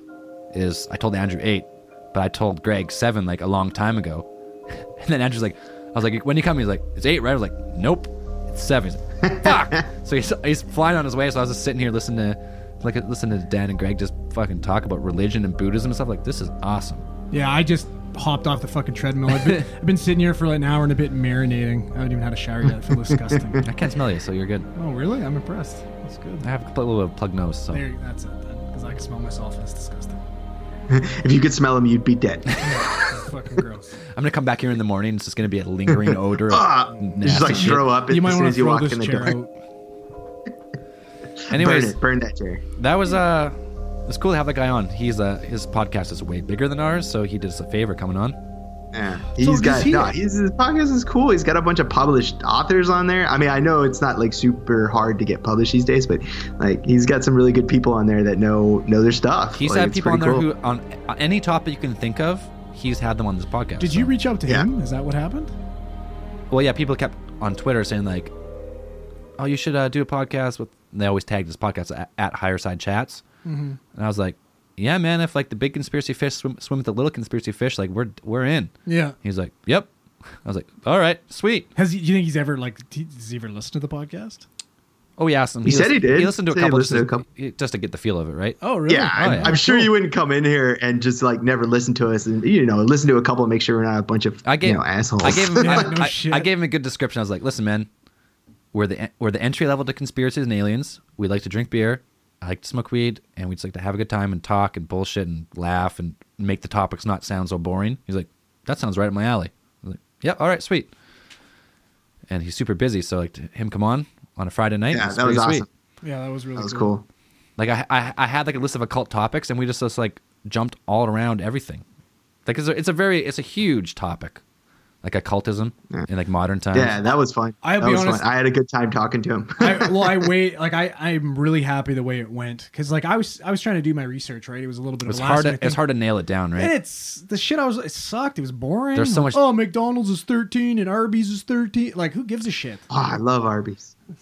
Lots of sticks. Hey, you ever curly seen how, you ever seen Mott, how that. Arby's meat is made? Ugh. It's like liquefied. It's Isn't it? liquefied and then still it's eat it. baked and then solidified when it bakes. That's it's fucking disgusting. Dude, I would eat if they could make a protein like they called it a protein patty and it tasted like meat. I would still eat it. Like I would still eat it. I'm all for like if food came in a toothpaste thing, I'd probably I'd still eat it. Yeah, Be well, like whatever. hey, it's food. Dude, I It ate is- military food for like four years. Like It is food, right? food is food. It just goes in my mouth and fills my stomach. Gives me energy. It all comes as poop later, anyways. Hey, it's it all gets mashed in there and it's all Mm. good. Anyways, uh, anything else you guys got to talk about?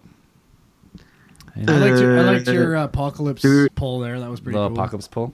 I like that. I enjoyed that. The Because- what? The what? Your little apocalypse What's pool when you're like, why why are the pyramids there?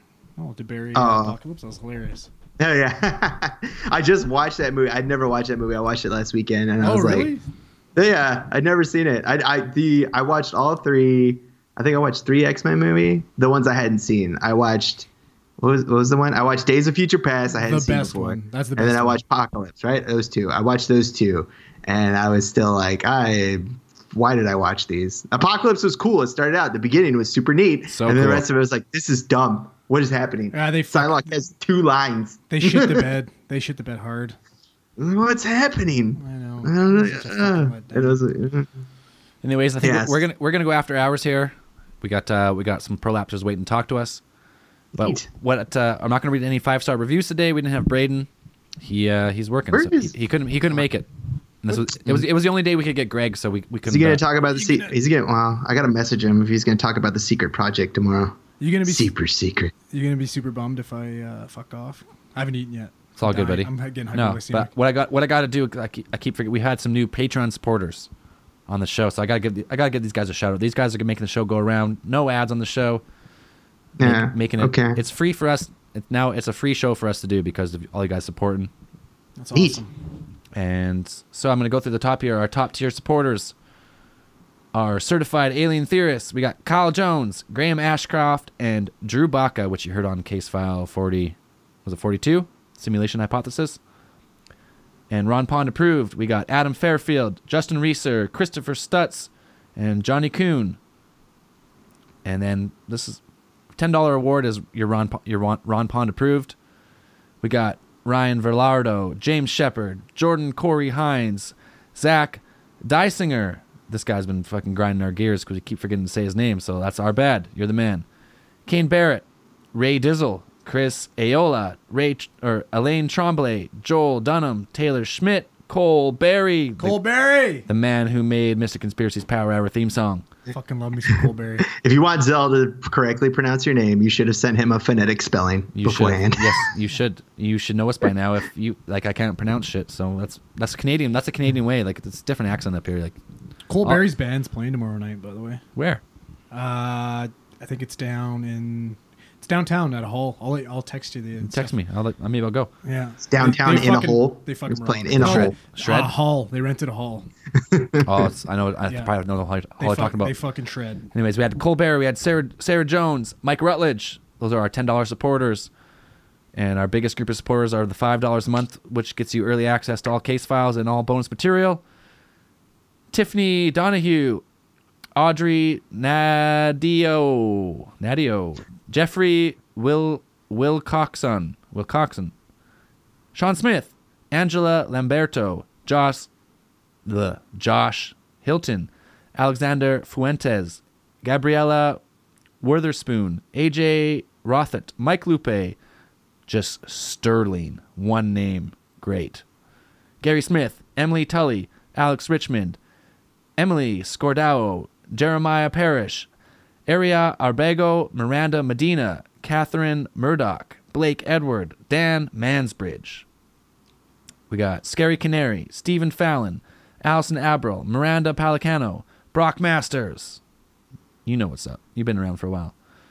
Colin Malone, Aaron Armador, Kyle James, and then one dollar a month, the beer fund, keeping us uh keeping us a little bit drunk every episode. We got our SoCal cor- oh SoCal chorus Ron Ron Pondant. That's the best name. Yeah. Tyler Weiss, Cody Reinerson, Justin Arnez, Nolan Hansen, Stephen Scott, Jennifer Morris, Dale Peters, Sabrina Moon, Alex K, Dominic, Bodkin, Will DeRoche. He actually started a podcast, and I'm going to be on it actually pretty soon. I'll, I'll let you more, more more information about it. John Trump, Madison Elliott, and we have one person who donates a dollar a month, but they didn't choose any reward for some reason. Linda Clark, choose the reward. Come on, come on, Linda. You deserve it, Linda. You deserve a reward. You do. Treat yourself. Treat yourself to at least a dollar. You're just, you're you're still included in the beer fund, but you never selected it when you when you signed up for whatever reason. And I do have Azel's prolapser of the month, or not of the month, of the week. And unfortunately, it's kind of a sad one, but she is our, she's now our, she's our friend. She is battling cancer, we're battling a tumor, brain tumor, and she's named it Donald. No. Her name is Amy Quinn, and she's treating her tumor with cannabis oil. She's uh, she's trying her best. So it goes out to you, Amy Quinn. Thanks for just listening to the show. Hope Donald fucks off. Fuck off, Don. Fuck off, Donald. Beat it, Donald. Get out of there. You don't deserve to be in there. Nope. Anyways, that was awesome. It was great having Greg Car- Carlwood. Uh, we have enough listeners now that we can get more people on.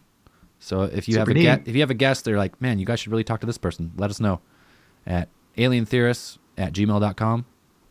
Alien Theorist, Facebook, Twitter, alientheorist.com. Wherever the fuck you're on, we're on there. Snapchat, Instagram. We don't really check those ones as much, but we do check them sometimes. Uh, Braden will be back. Braden's actually in studio coming up here. We have some we have some case files coming up in studio live. We got our Dungeons and Dragons case file. Dan the Dungeon Master. See how that works out. See how that goes. It It's gonna be fun. It's gonna be fun to at least try. See what happens. should be a hot mess, but that's what we. That's what we. That's what you pay for. Yeah, that'll that'll be available on uh, Patreon only for now. Eventually, if we have a few episodes, maybe we'll, we'll probably release a whole new podcast of them. But for now, Patreon only. And that's pretty much it for this week. Anything else? Groovy. We'll do our best Braden impression I don't here. think. Live long and prolapse. Should have plugged your nose while you did it. You would have sounded more like him. Live long and prolapse. Oh, wow, he's That like was he's fucking here. perfect. All right. Peace, guys. Talk to you later.